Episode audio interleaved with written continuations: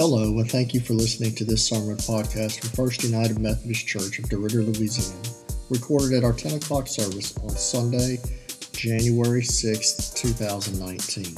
This morning's scripture lesson is from Ephesians chapter 3, verses 1 through 12.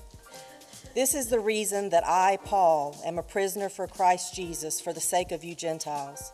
For surely you have already heard of the commission of God's grace that was given me for you, and how the mystery was made known to me by revelation, as I wrote above in a few words, a reading of which will enable you to perceive my understanding of the mystery of Christ.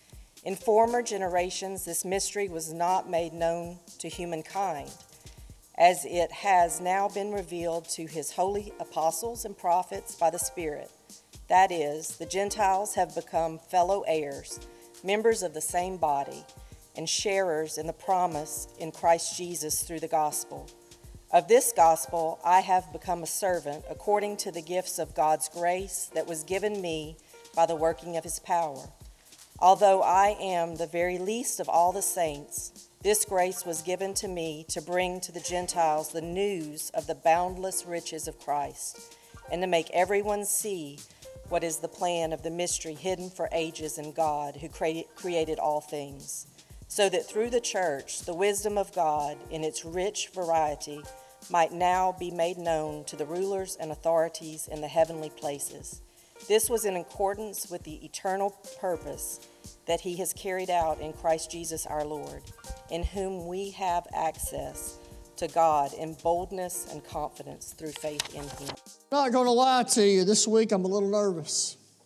I'm a little nervous because I've never done a sermon series like the one we're starting today. I've never done a sermon series that I think may miss the mark more than any other. I've never come into a sermon series where I'm not convinced the message is going to take somewhere. And the reason why I am struggling with this is that we're dealing with a topic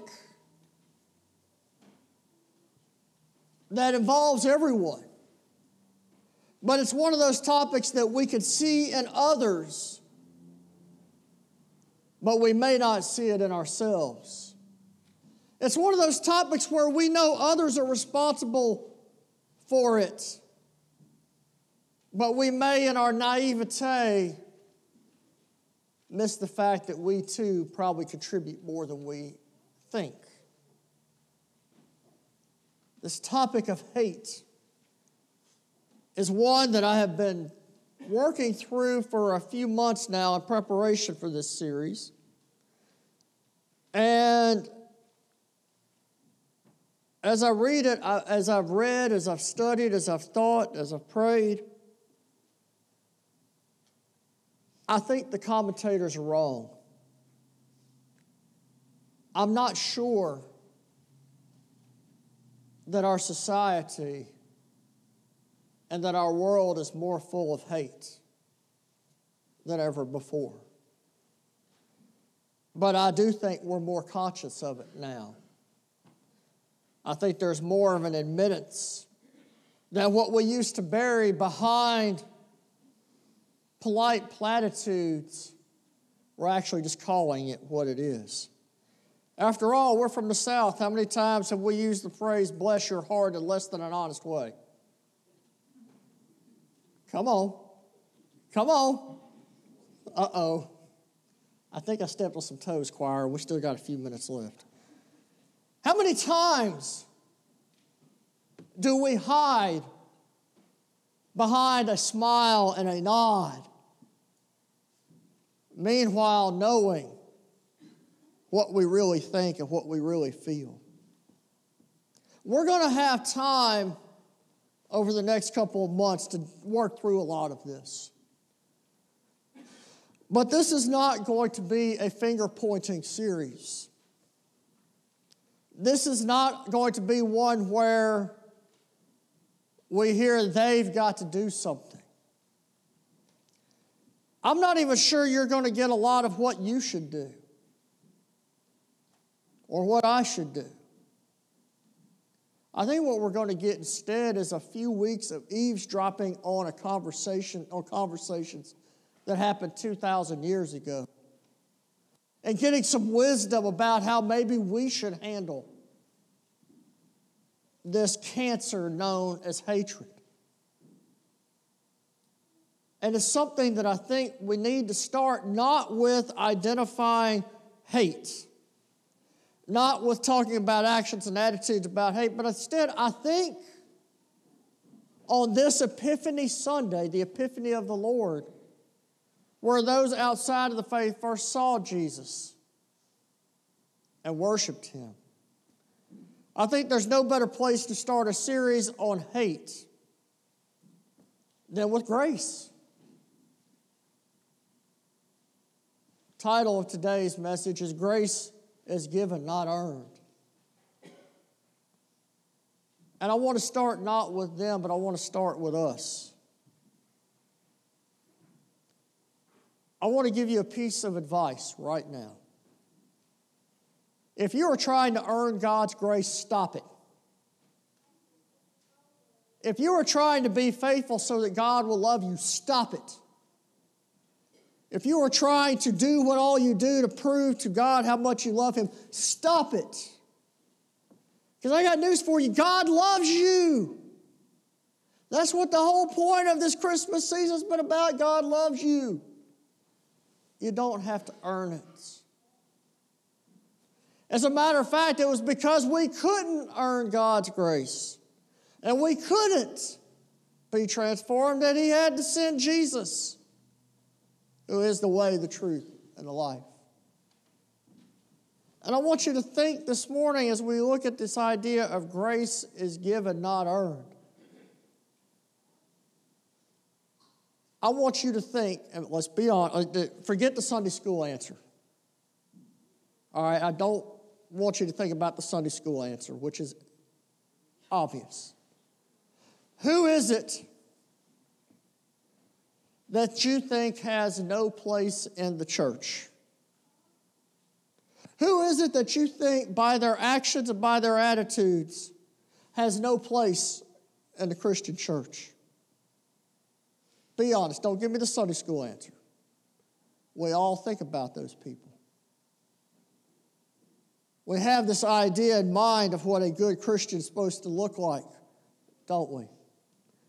We have this idea of what a good little Christian is to do, right?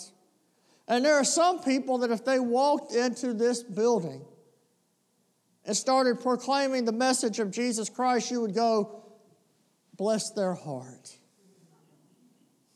I know them outside the walls, and there's no way in the world that God's speaking through them. Any of y'all know people like that?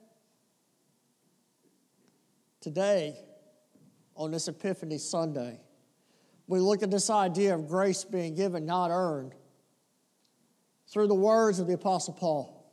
Let's go back to what Catherine read for us just a few minutes ago.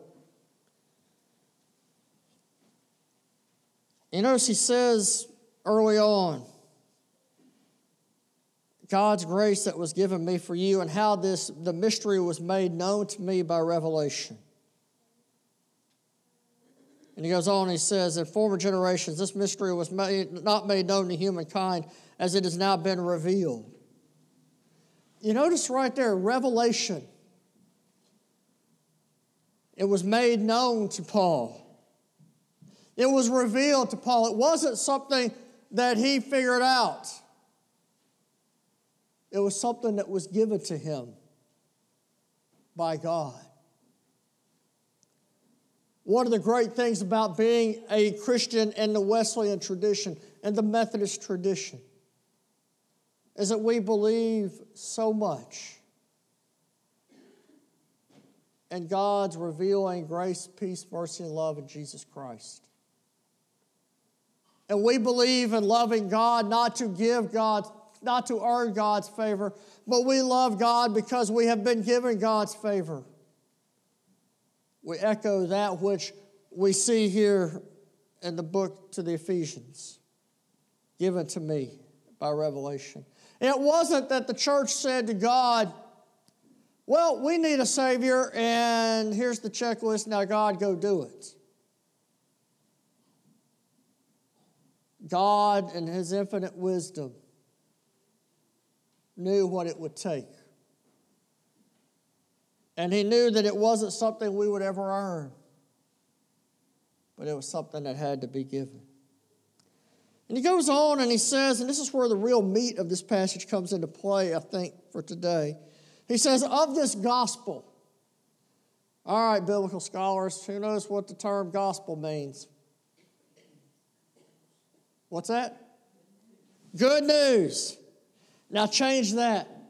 Look at that sentence again now with the interpretation. Of this good news. I have become a servant according to the gift of God's grace that was given to me. Again, there he goes. He's laying out his mandate not by something that he has done, but by what of God's grace was given to him. By what of God's grace was given to him. Let me ask you something. Have you ever thought about the sheer magnificence of God's love through the lens of knowing you didn't deserve any of it? Have you ever thought about how God did this? He brought us Jesus. He brought us this child. And He didn't do it for anything other than He loved us and He wanted to know us and He wanted to be with us.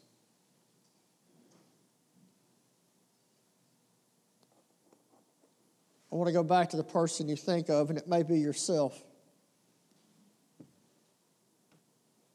That we talked about with the bless your heart mentality. Looking at how much God even in the midst of our wickedness and even in the midst of our sinfulness, even in the midst of Saul's, because Saul was, I got news for you, there's no political organization in America that was more hostile to the church than Saul was in the early first century. You all talk persecution, forget about today's political arguments. Look at what Saul was doing in the early church. He's one of those that if he had walked in the door and said, Here's the good news, y'all would have gone, He's off his meds again or he's on the sauce again, or he's got a hundred other things going on. And if God gives grace to that person, who are you and I to withhold grace from others?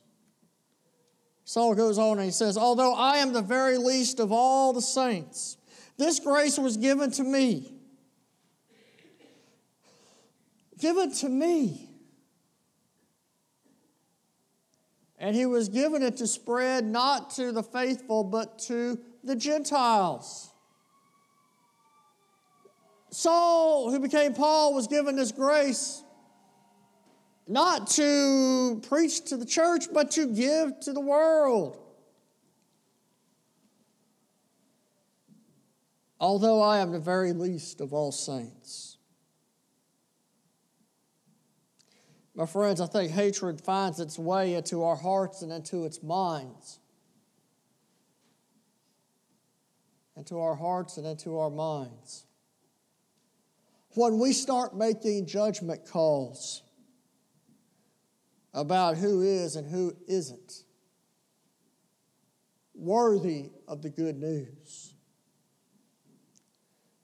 And I think one of the keys to not letting hate cripple our hearts and cripple our minds, one of the ways, the first ways we have to let hate go is to quit looking for who is righteous, but to recognize our own unrighteousness. Because it is when we recognize our own unrighteousness that we can not only accept God's grace, but that we can give it to others. And finally, we go on and we see And he says, I've been given so that through the church, the wisdom of God in its rich variety made now, now made, made known. So through the church, the wisdom of God in its rich variety might now be made known. That's why we're here, brothers and sisters. We are here to spread the good news, to make God's love known, to show the wisdom of God, saying that you can't earn it, but you have been given it through Jesus Christ. That is one of the reasons why it is absolutely essential to have an active, vibrant faith in the life of the church. It's not for budgeting purposes. It's not for programming purposes. It's not because you got to throw your weight around. It's not because of the checks you write or the checks you don't write or the worship services you go to or you don't go to to prove a point or this, that, or the other. We are the church because we have been given the great task of spreading God's good news. Good news that came in the form of the Christ child, not because we had earned it, but because we have it. And we, it is important for us to be the witness of the church because we are the manifestation of God's presence on earth here and now. And I promise you that the way to combat hate the way to combat corrosiveness, the way to combat negativity is to say, bless your heart, and actually mean it. The way to combat hatred, the way to combat it is to, first of all, not tolerate it within the Christian community but most of all, make no room for it in your heart because you realize that grace is given, not earned. And if God has given you His grace and Jesus Christ, and if God has given us the church to spread the good news to those who do not know this, then who are we to be people who do not give grace to others because God has given it to us? That's why any message about combating hatred has to start not with hate, but with grace. Let's be very careful. Let's be very careful to be not be in the business of self-righteousness. You got a beef, you got a problem. Remember, God has everything, every reason in the world to have a beef with us, but He doesn't. He gave us His Son, Jesus. Grace is given, not earned. Let us be in the business of realizing that grace is a gift to us. And let us realize that God has made us, the church, to give grace to others. To do anything else means the past 12 days have been a complete waste of time. Because if we do not only believe, if we do not believe, if we do not embody, if we do not embrace the idea that grace is given, not earned, then your Christmas celebration was a fraud. And you just wasted a lot of time and money. Grace is given, not earned. Let's receive that grace and let's give it. Now, let that be the starting point for our journey and response to hatred. Again, thank you so much for listening to this podcast from First United Methodist Church of DeRidder, Louisiana. You may find out more about our ministries at fumcderidder.org or on our Facebook page, facebook.com slash fumcdr. Thank you and God bless.